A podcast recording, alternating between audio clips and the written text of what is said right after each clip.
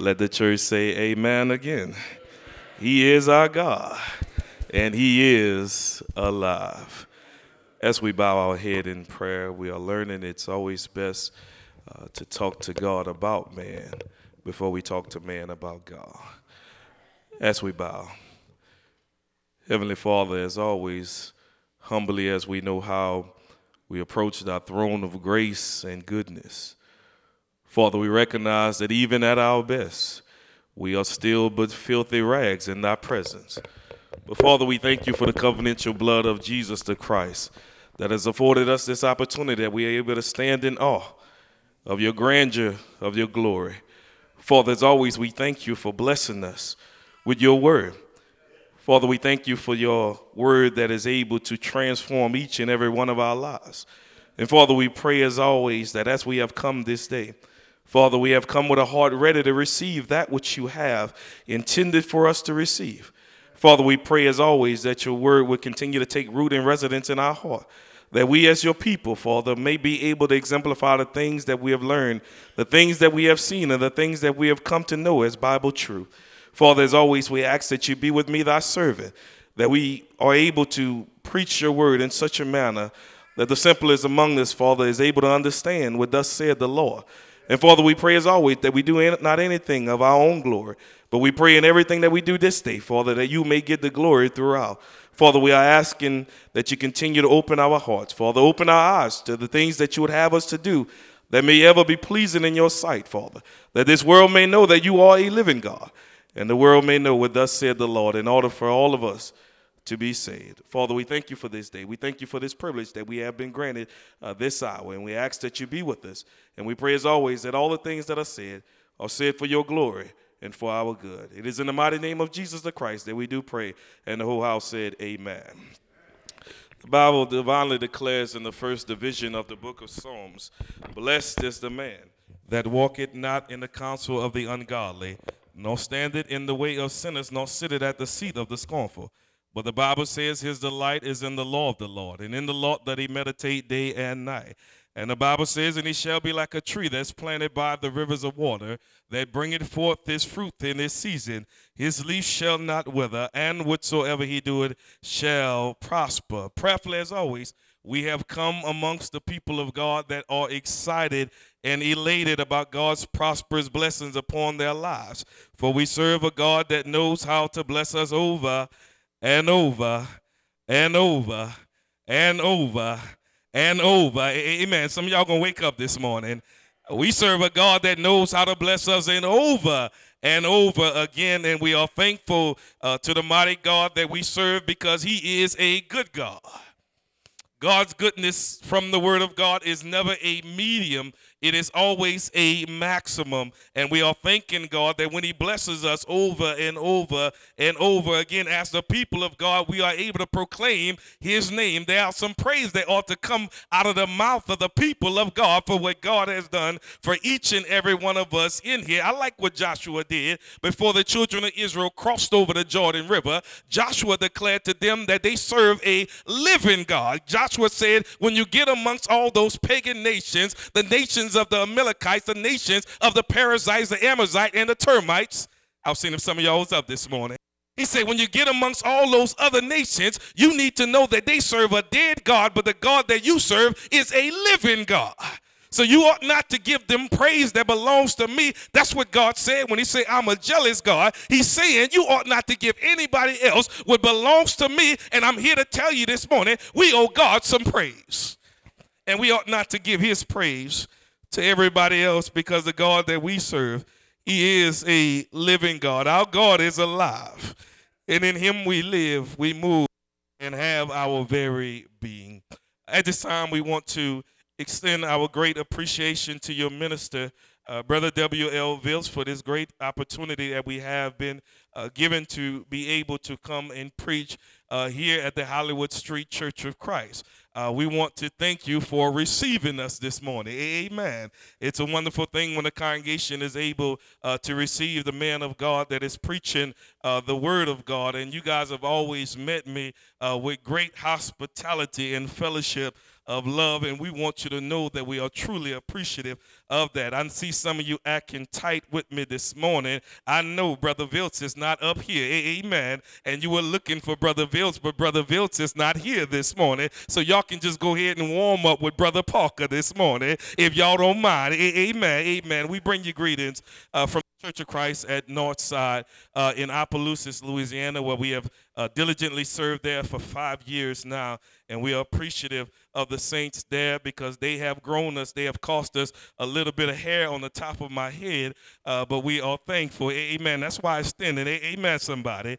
Uh, but we are thankful uh, to serve them with such uh, love and all that God has uh, afforded uh, for us to do in the city of Opelousas. Certainly, we ask that you guys to keep us uh, in prayer. There are some things that we are trying to do within the city and also, also to the edifice, and we are certainly always appreciate uh, the nature of prayer. I would be amiss this morning if I did not recognize uh, my lovely wife who is with me this morning. Amen. Uh, we three years in counting. She's been putting up with me for three years now. Uh, ought to say amen. Amen. Amen. Uh, so we are certainly appreciative to have her with us. And she, we have two of our three sons with us, Collins and Lennox, a.k.a. Hurricane and Tornado. And if you're sitting close to them, it's not going to take long for you to find out which one is tornado. Amen, somebody. Uh, but we want to at this time acknowledge our visitors. We certainly are appreciative uh, to have you with us this morning, where we have gathered here to, this morning with God uh, in mind and the reverence of God and the things of God uh, in mind this day. So if there's anything that you may see uh, that may be different than anything else that you've seen before, certainly uh, we invite you to ask any question that you may have on your heart that we might be able to give you a Bible uh, answer. As I said uh, earlier, I am not the candor, I'm not the minister of this congregation, but we are certainly uh, appreciative to be here this morning. And certainly, if you have any questions, the brothers here will more more be more than happy to get you answer to any Bible question that you may have. And always acknowledge members because it's a wonderful thing to see members in the house of God. But prayerfully by now, you recognize this as your Christian duty and responsibility. Preacher, what are you saying? I'm saying you're supposed to be here. Amen, amen, amen, amen. If you have your Bibles,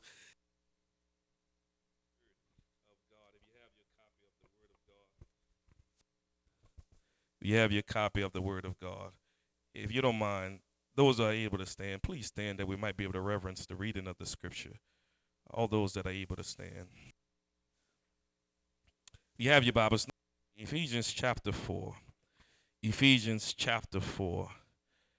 And we'll begin reading at verse number 1 and we'll commence reading at verse number 3. When you have it, say amen. The Bible says, I therefore, the prisoner of the Lord, beseech you that you walk worthy of the vocation wherewith you are called, with all lowliness and meekness, with long suffering, forbearing one another in love, endeavoring to keep the unity of the Spirit in the bond of peace. I was asked this morning uh, to give the benefits of unity. So we tagged this text with a sermonic subject. And if you don't mind, turn to your neighbor and say, neighbor. Y'all can do better than that. Turn to your neighbor and say, neighbor. The preacher's sermon is We belong together. You may be seated. We belong together. We belong together. Saints, might I submit to you this morning that everyone in this room possesses personal differences. We all have encountered and have been exposed to various upbringings that have been conditioned by the cultural circumstances that we have been through. It is said that culture is a powerful thing because culture refers to the values, the beliefs, and the shared ideas of what is normal.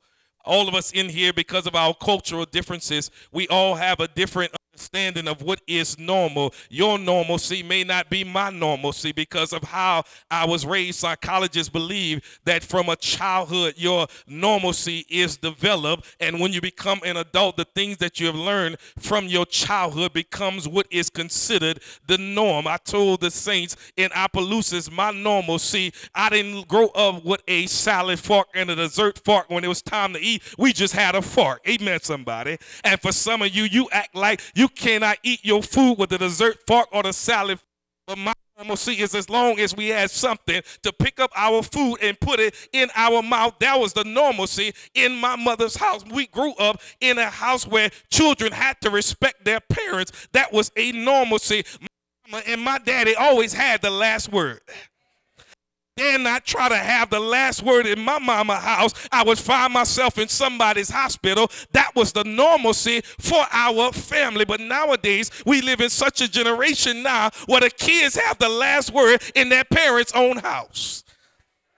And for some of us, the that we grew up in has been changing in so much that the challenge that we even face now in the body of Christ is that we have how can we have unity in the body when there are so many differences? Some would suggest that with such cultural and ethnic disparities, some would suggest that separation and sequestration is the only option for unity. Some people believe that in order for us to have unity, we need to be segregated. And those of us in here that have grown up in the 60s and 70s found out that that did not work while others would suggest that the coming together in the assembly with known diversities. It is understood as unity with diversity. We don't all have to agree, just as long as we all are assembled under the same roof, that's all right. And can I tell you this morning that according to God, neither one of these options are plausible with God because what God had in his mind for us not to be segregated, for us not to just simply come in the room but not be on one accord, when God had unity in mind, God had us all together, had us all sitting under the same roof with one accord, all having the same mind, in so much that in John chapter 17, 13, Jesus prayed. He prayed for his disciples first. He said, Neither do I pray for these alone. He's talking about his disciples, those that walk with him, those that witness his ministry, those that were willing to deny themselves and follow Jesus Christ. He says, I'm not just praying for you. He said, but I'm also praying for all of those that going to believe on me through thy word. He said, I pray that you all might be one. That is, that you all might be unified, that when you come together, there ought to be some coming together.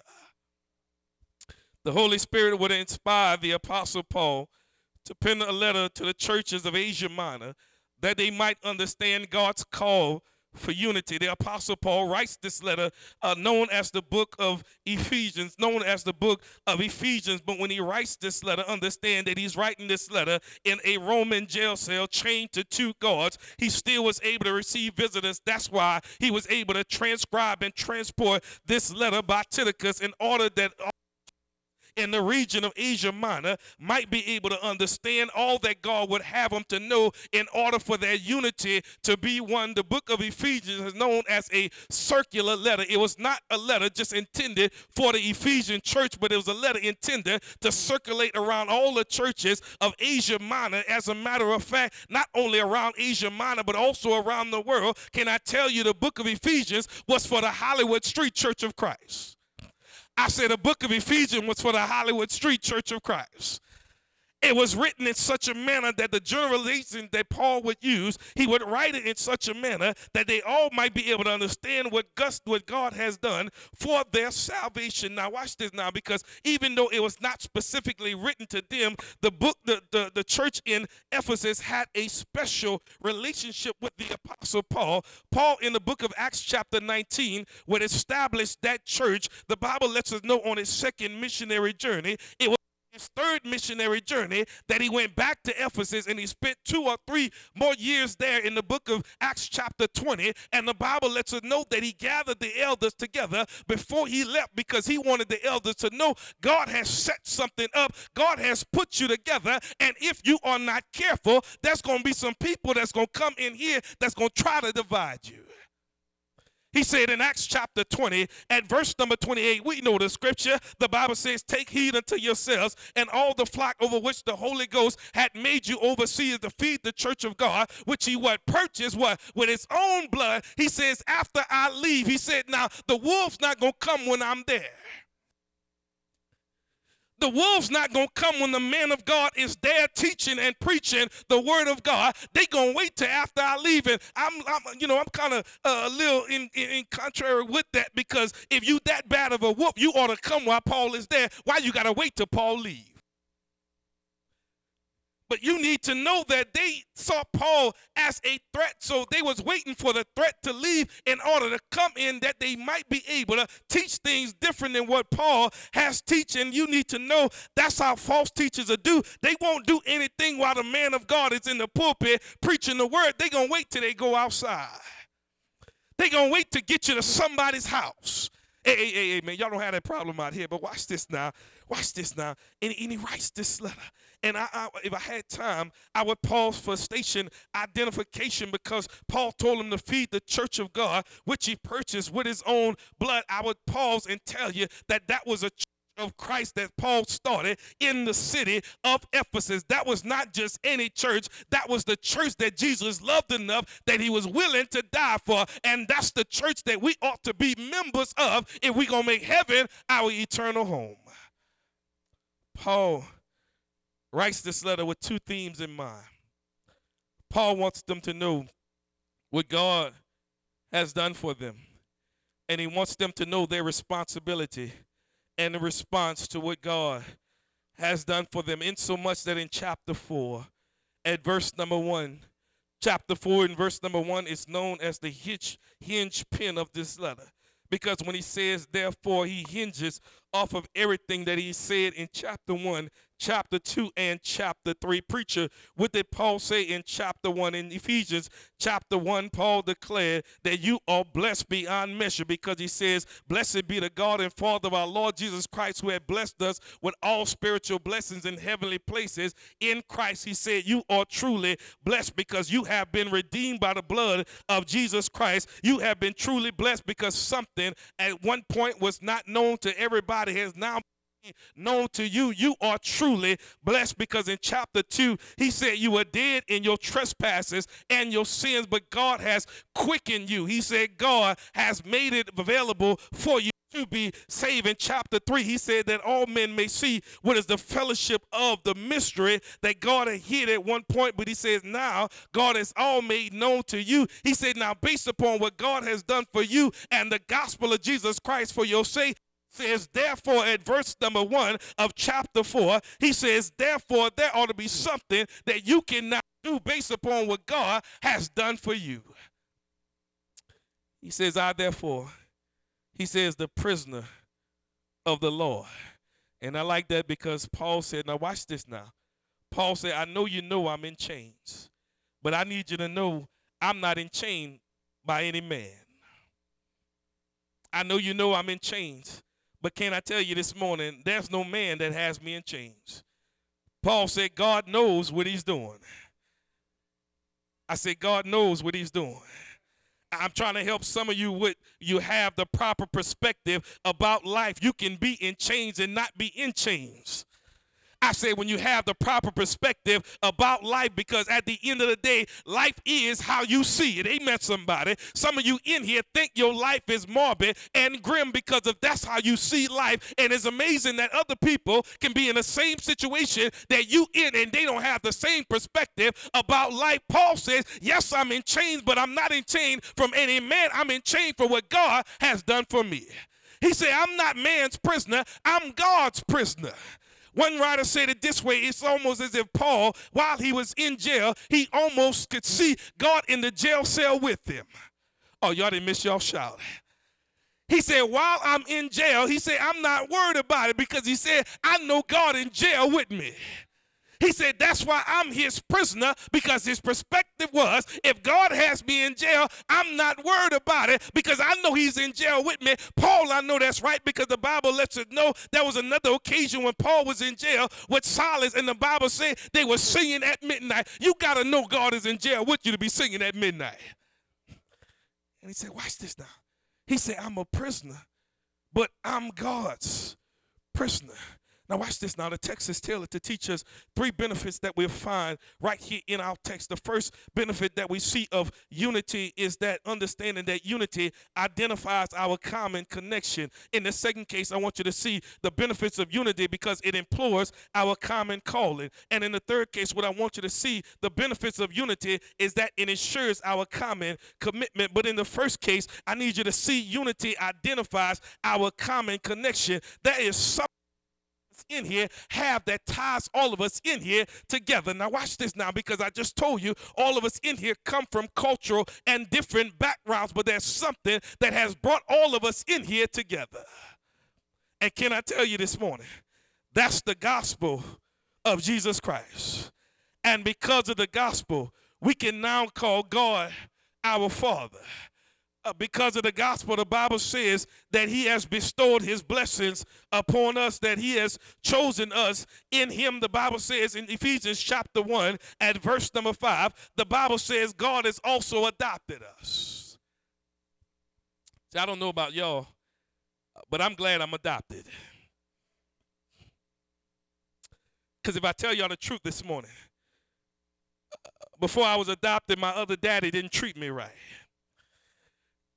my other daddy uh, let me destroy myself spiritually in so much that Jesus said I was dead in my trespasses and sins. I walked according to the course of this world because my other daddy didn't care nothing about me. But I thank God that God was willing to adopt me. He was willing to take me out of the care of my other father because he could not take care of me and my adopted father. When he got me and he adopted me, he's treating me just like he treats his son. And I'm glad my other daddy rich. Amen, somebody. Y'all can say what y'all want. This the real orphan Annie story. You have an orphan Annie story because when you lived in the world, you didn't have anything but your daddy that's rich now. See, some of y'all didn't even shout on that. I got a rich daddy. Amen, somebody. And I thank God my daddy treat me better than anybody else can treat me. I thank God now that I'm a child of God, I have it good. Oh, Lord have mercy. Y'all gonna act like that this morning if you are a child of God in here this morning, you have it good. You have it better. Now, you know, some of y'all believe the lie of the world. Some of y'all believe the lie that you had it better in the world than you have it now. And I tell you, that's a lie of the devil. Amen, somebody. As a child of God, that's no way you can have it good. That's no way you could have had it better in the world than you have it now. Eh, eh, eh, Amen. Y'all gonna make me come off this pulpit. Lord have mercy. But watch this now we now have a father that can treat us right. We now have a father that's adopted us. The Bible says in Ephesians chapter 2 at verse number 14, we now have a father that was willing to break down the middle wall of partitions you have to understand that in those days, the Jews had a way of making the Gentiles feel like they were dogs and reminded them that they were not the covenant people of God. But God told them through the Apostle Paul and through the Holy Spirit, God said, You Gentiles, you need to let them Jews know that they can no longer look down on you as second class citizens. You need to let those Jews know that the same thing that they now are able to enjoy is the same thing that you are able to enjoy. I thank God that I don't have to be treated like a second class citizen because I'm a child of God. And Paul said, Let them Jews know not to look down on you. Watch this now because he wanted them to know at one point, yes, God did separate Jew from Gentile to preserve the lineage of Jesus Christ. But watch this. Jesus said, When I come along, there's no more gonna be no more Jew and Gentile on the different sides of the track. You might have grew up on a different side of the track that I grew up on, but I thank God that when Jesus came along, Jesus put us all on the same train. Some of y'all miss y'all shot. I say he put us all on the same train.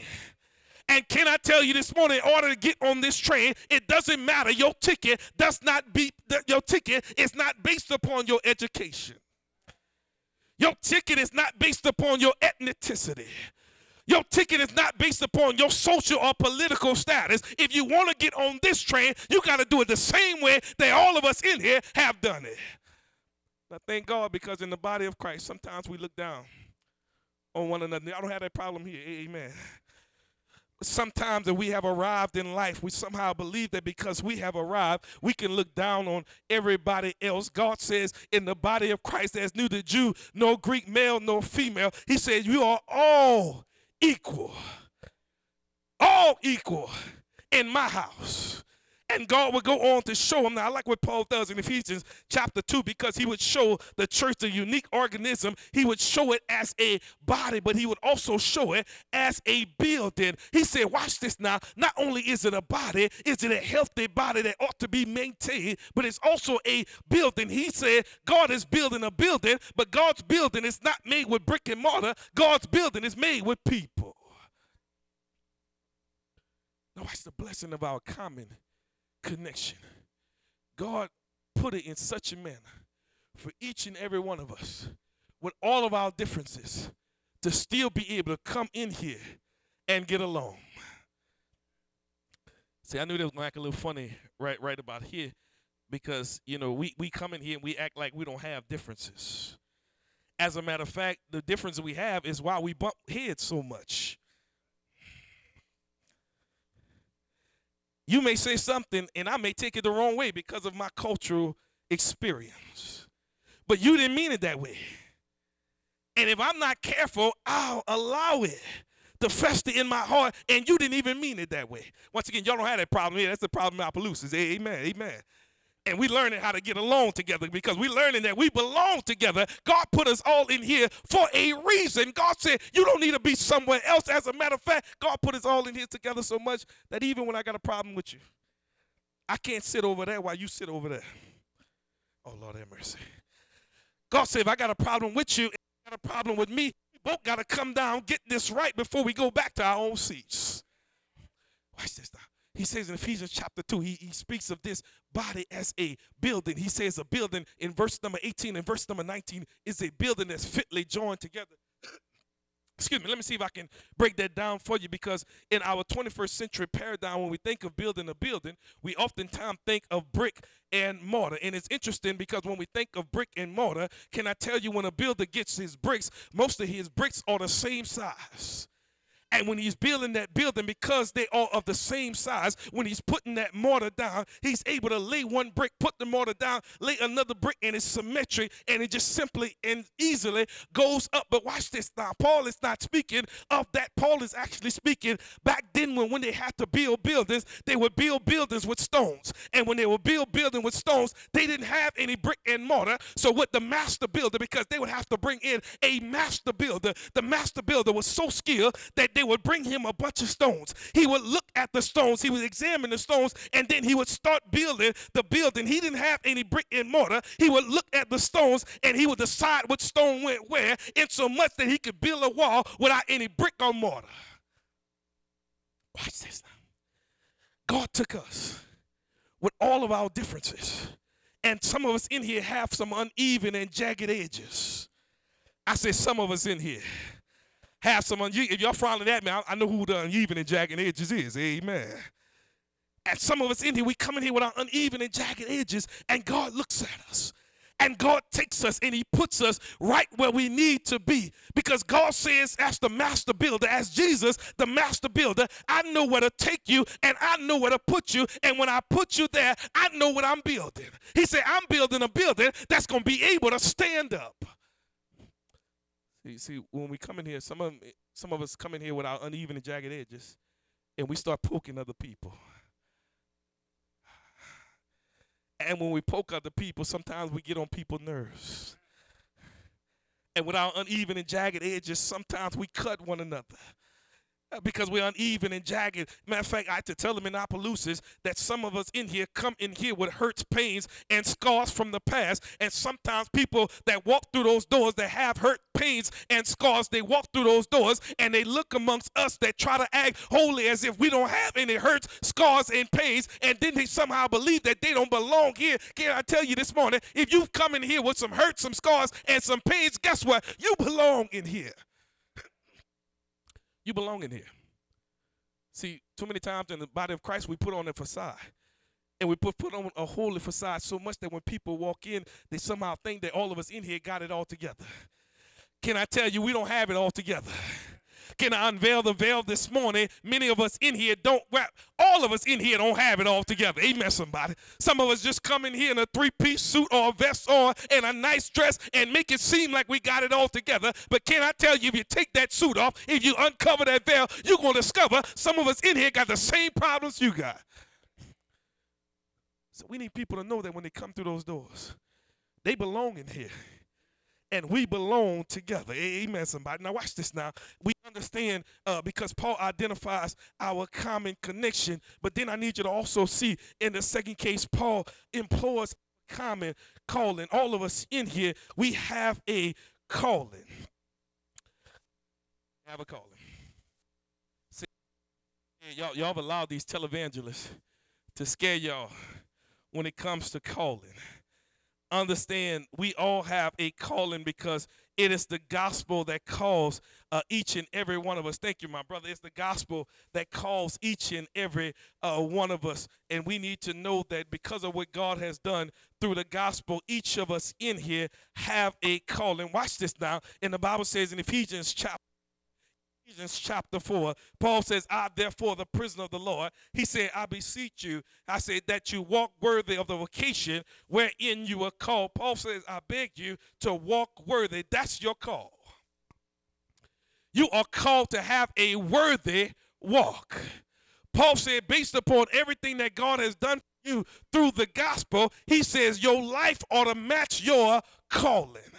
Now, watch this now. He says, worthy walk. That word walk conduct of one's life. Paul says, and he uses his word some 32 times throughout his letters, and he wanted your life calling that you have uh, been given. He would expound on everything from chapter 1 to chapter 3 and sum it up in one particular verse. And he would say, therefore, he says, now let your calling be made an election sure. He said, you ought to live in such a life that is keeping with the gospel. He uses the word worthy. That word worthy has the idea in the original Greek, it means to bring up to balance. I remember being in science class, and I remember most of the experiments that we would have, we would have to use what is known as a triple beam balance. Some of y'all, y'all been out of science class that long, right? Amen. Uh, that was a shout out to all the biology majors. Amen, somebody. We'd have to use a triple beam balance. And what it is, you would put the weight on one beam and then the thing that you were using, the material that you were using, the samples that you're using, you would put it on the other. And the idea was to allow it so much that where it would actually balance up. And Paul said, Watch this now. He said, Everything that God has done through you through the gospel of Jesus Christ, with all the blessing that God has given you, making the manifold, manifold wisdom of God known unto you. He said, Your life ought to be lived in such a manner that your life can measure up to what God has done for you. In other words, Paul was saying, as a child of God, it ought to be a shame for the child of God to be living a raggedy life. it ought to be a shame for the child of God to be living like those in the world. I'm looking at the lights. Amen, somebody. And I thank God this morning. I don't know none of y'all business. Amen, somebody. Let me preach it. Amen. Amen our life as a child of God, it ought to measure up to what God has done for us. And too many times, if we are not careful, we have allowed the enemy to use us up so much that our life does not differentiate from the lives of those that are living in the world. But Paul says you are a beacon of light in the world for a reason, and your life ought to measure up. Measure up to your calling. He says God has called you for a reason. You ought to be different. Amen, somebody. That's nothing wrong. Don't let the world try to make you feel down on the fact that as a child of God, you've made some sacrifices that you don't go running to the same ride. Shame on you. You went to the Boosie concert last night. Preacher, how you knew about it? I knew about it. I saw some people going to the store. Amen. Getting their stuff for it. Watch this, watch this, watch this. Watch this. Your life ought to measure up. Now, does that mean that we don't fall? We all fall, amen. And we all can make some bad decisions. But the challenge that we have is not to allow that to become our lifestyle to where every day there's no difference between us and those in the world. Now, watch this now. We're not different so we can look down on the people in the world. We're different that we might be able to help the people in the world. For too many times, the body of Christ have looked down on others and the life that they live, not understanding that God has called us up that we might be able to bring them up as well and not look down on them. But we have a common calling. Paul said, now, when you understand that, he said, Now, how do I do it? Because some of you say, Well, preacher, I want to walk worthy, but how do I walk worthy? Watch this now. Paul will give you three things in order for you to understand how you can walk worthy. And I'll bring this to a close. Paul says, Watch this now. He says, um, The Bible says, I beseech you to walk worthy of the vocation wherewith you are called. Watch this now. He said, With all lowliness and meekness, with long suffering, forbearing one another. Paul says, With all lowliness, that word lowliness simply means humility. You, you have to understand. Paul is writing to these Gentiles.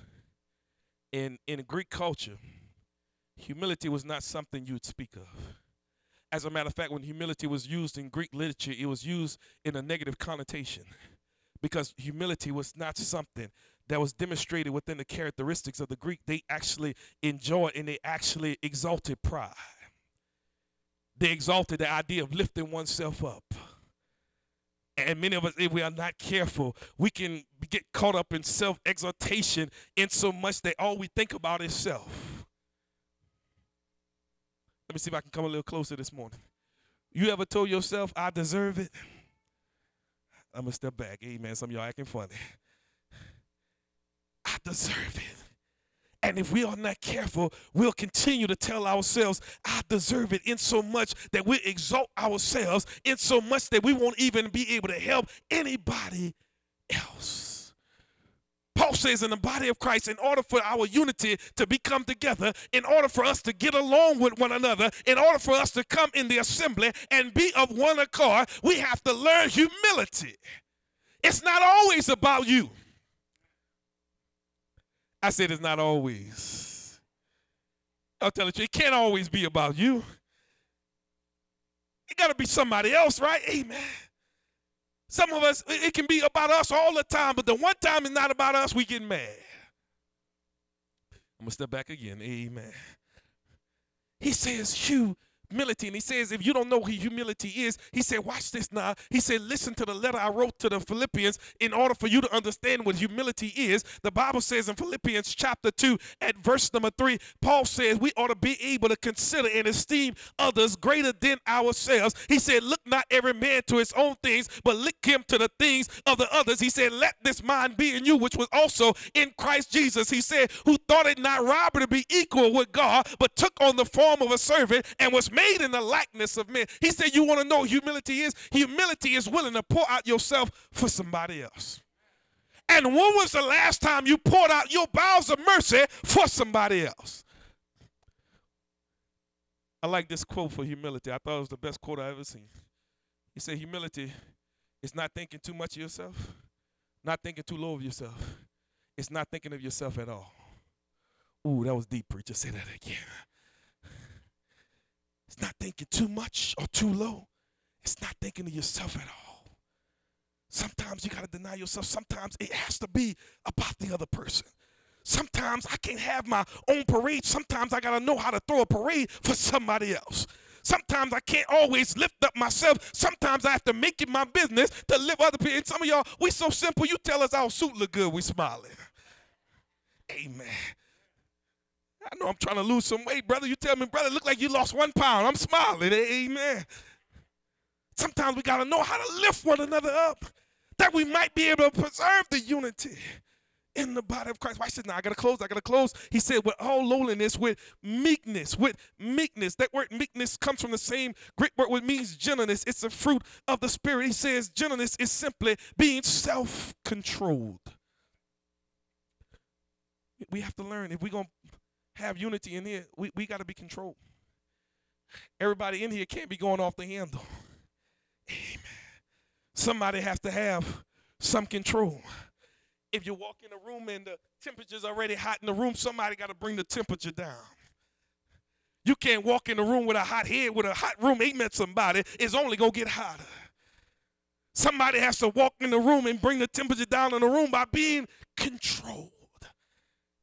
And now that's a challenge for some of us, if we tell the truth. Because watch this, culturally, we grew up in a house where you see mama go off the handle and you seen daddy go off the handle. So now, culturally, because of your upbringing, you automatically think in order to handle a situation, I have to handle it the same way. So when I met with a situation or somebody comes to me, it's difficult for me to control myself because I'm used to letting this tongue loose. And how many of you know the tongue is a powerful thing? Oh, Lord have mercy. I said the tongue. I wish I had time to go to the book of James, but it's a powerful thing. And if we are not careful, if we are not careful, there has to be some self control that we have in the body of Christ that we might be able to maintain the unity that we have in here together. Watch this now. I got to close. He says also now, he says long suffering. That word long suffering is patience. Patience. Patience. Amen. It's gonna it's gonna marinate. It's gonna marinate for some of y'all. Patience. It's not easy to have patience. It's not easy. It's not easy. Hey, thank you, my sister. Thank you. Thank you. Thank y'all. Because I don't know why we put on that spiritual halo and we act like we got it all together, like we don't have any problem with patience. But some of us in here, we tell the truth this morning. We have a problem with patience. For some people in here, your microwave too slow. Thank you. Thank you, my sister. Amen. Patience. Have to learn how to wait on God. If I had time, I don't have time, but if I had time, I would bring you to uh, Psalms chapter, Psalms, the 40th division of the book of Psalms. And I like what the psalmist did because the psalmist said, I waited patiently. Now, watch this now. He said, I waited patiently. Now, patiently is waiting, but watch this now. He put it in such a context for you to understand what he was saying. He said, I waited patiently on the Lord, and the Lord inclined his ear unto me. The only reason the Lord inclined his ear unto me because I learned how to wait patiently. Now, watch this now. He uses this twice in the original Hebrew, it actually has the idea of learning how to wait while you wait. Ooh, some of y'all miss that. I have to learn how to wait while I wait. I have to learn how to trust God while God is delaying me, while God is using me, while God is shaping and molding me. I have to learn how to trust Him in so much that I can still sing His praise while He has me waiting. Y'all, y'all know. How many you you go in the doctor's office? They got you waiting too long all of a sudden the best doctor in the world. Amen. But he says you have to learn patience because some of us in here, we're not all on the same spiritual level.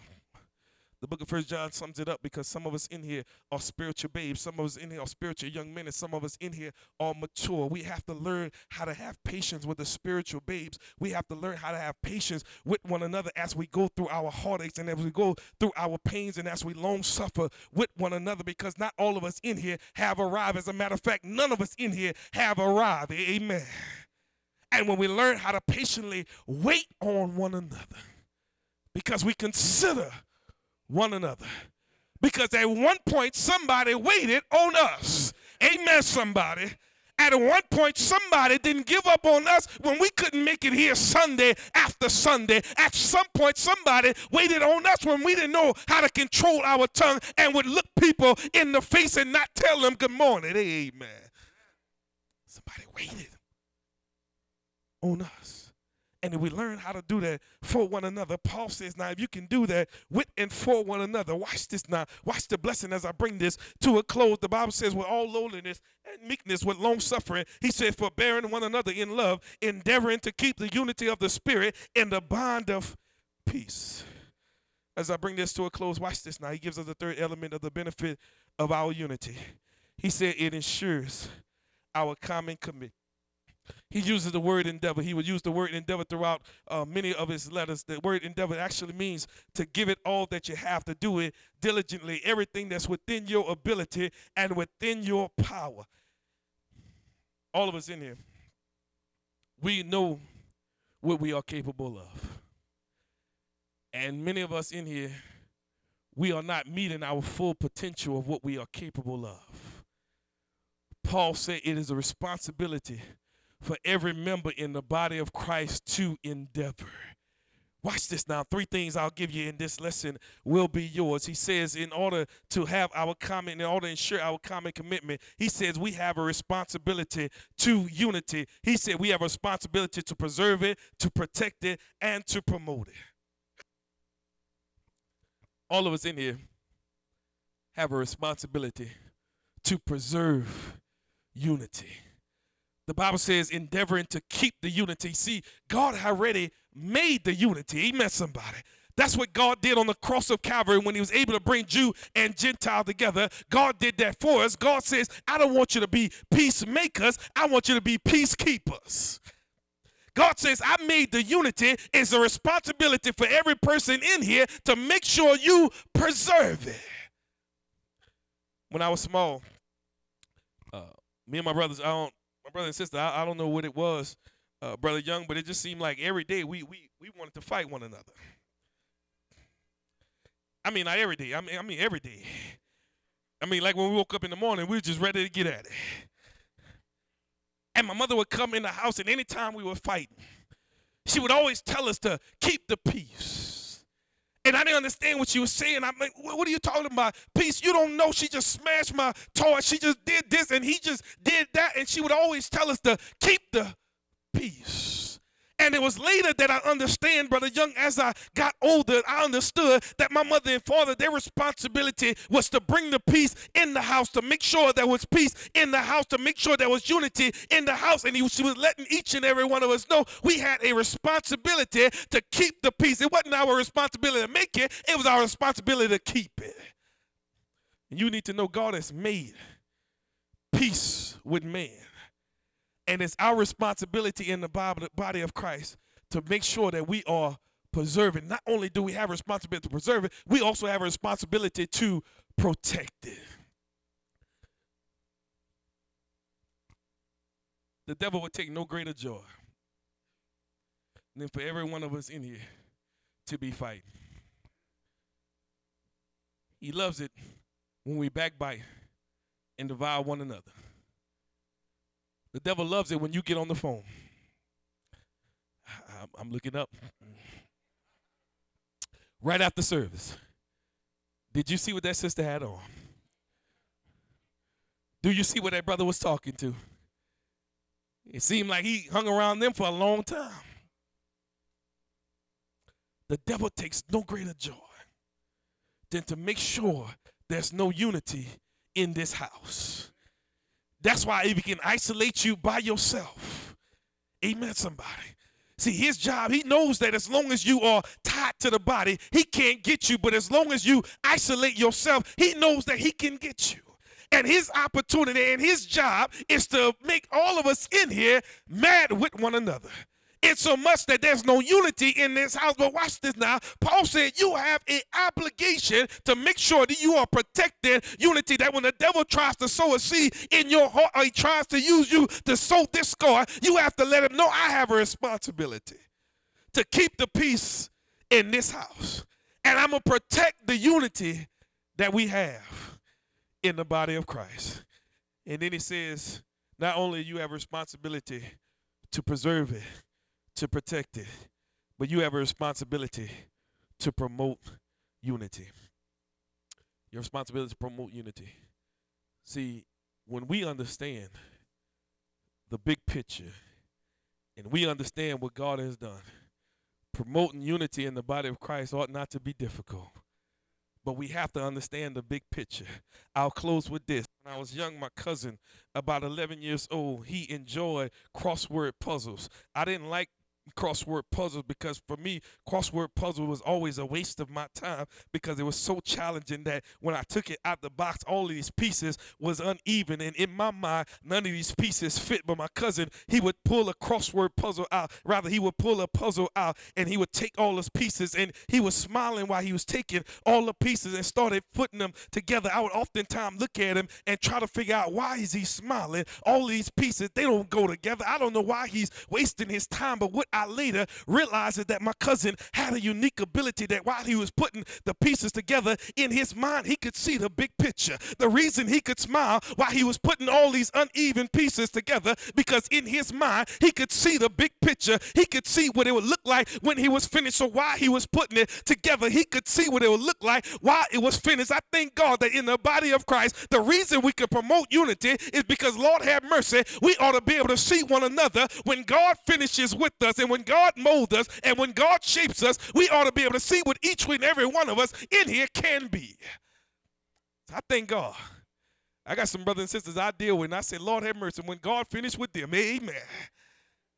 I'm going to promote unity because I don't want to see anybody walk out those doors because I know that when they walk in here, no matter what you walk in here with, if you let God shape and mold you. There was a brother that just got baptized in Opelousas not that long ago, and he was telling his testimony. And I said, Lord have mercy. I said, brother, if you stay in here long enough for God to use you, I said, you're going to have a testimony in the streets. But too many times we don't stay in here long enough for God to shape and mold us and get us where we need to be.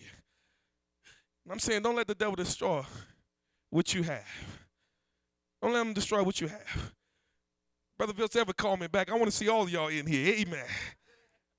And I want to see more people in here because of the unity. I want to see y'all laughing and smiling. I thank God that when service is over with, everybody doesn't take a beeline straight to the door. Now, I just put y'all on blast. Y'all don't do that when we close. Amen, somebody. You may have somewhere to go, but you say, that preacher said, don't take a beeline, at least go around. But if we're able to do that, we're able to enjoy the unity that God would have us to have. When I was a young man, preacher, you said you was closing. I'm closing. When I was a young man, I would walk in the house some days, and brother Young, my mom would watch a television show. And I couldn't understand why she would watch it because it seemed like it was always dark.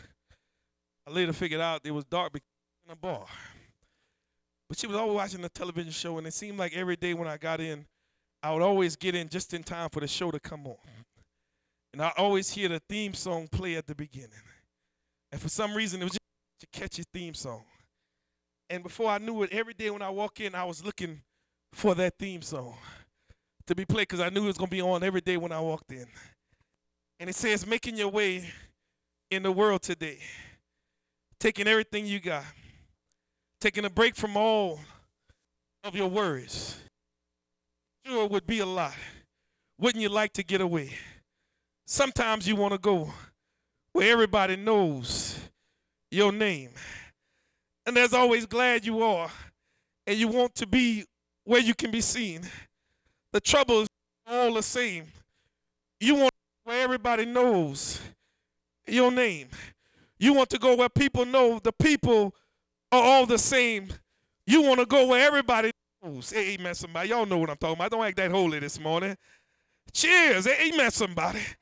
And I always thought to myself that I want to go somewhere where Everybody knows my name. When, when I come in, I can feel love. And I thank God this morning. Now, watch this. Now, I'm not advocating cheers on no boy. Amen, somebody. I'm advocating what God has done because God has placed us in a place where even if you don't know everybody's name, I thank God we can come in a place where we all wear the same name. And that's a child of God. And if you are a child of God in here this morning, you want to make sure that the unity is preserved in this house. You want to make sure the unity is protected in this house and you want to do all you can to promote the gospel of Jesus Christ, if you're not saved this morning, if you're not a Christian, you're not a child of God, you can come this day. I got good news and I got bad news. The bad news is that you're a sinner. The good news is that God loved you so much that he was willing to allow his only begotten son to die on the cross of Calvary for your salvation. The Bible said they buried him in Joseph's new tomb, and on the third day he rose from the grave. He did that, and when he rose from the grave, he rose with all power. When he rose from the grave, he purchased the church of Christ with his own blood. God made a way of salvation for each and every one of us in here. And if you want to be saved this morning, the good news is that God loved you so much that he was willing to give his son just for you. God loves you so much, he, wants, he, he doesn't just put you anywhere.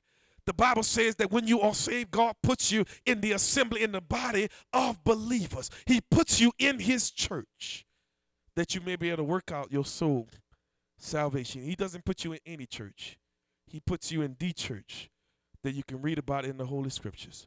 I know there's great controversy in the world that we live in when it comes to what the Word of God says. And I, I'm just, I'm just, I'm just one of those kind of preachers where I'm gonna stick to the Word. Amen. And I'm gonna tell you what God has done in order for you to be saved. If you want that this morning, you can come by hearing God's word, Romans 10 17. Be willing to believe what you have heard, Hebrews 11 and 6. Be willing to repent of your sins, Luke 13. Be willing to confess that Jesus Christ is the Son of God, Matthew 10 32. And be willing to be buried in the water grave of baptism for the remission of your sins. And you'll become a Christian, no more, no less. You'll become a child of God, where you'll now be able to experience God's blessings, where you'll be able to experience God's forgiveness, I thank God that I don't have to get down on myself every time I make a mistake. Amen, somebody. That doesn't mean I live in my sins. It just means that I have the covenantal blood of Jesus, the Christ, that even when the devil tries to allow me to wallow in my sin, I remind the devil that I have a Savior that was willing to die for me, and through his blood, I can get up from where I'm at. I can do better. And I'm praying that all of us in here can do better because of what God has done for us. My brother, what we singing? What we singing? As we be standing. And if you stand in need of heaven's invitation, you remember the body of Christ, you say, you know what, preacher, I haven't been doing all I can to preserve, to protect, and to promote the unity in this house. Ask the saints to pray for me that I'll do all I can. If that be your need, as we all together stand and sing our invitational song.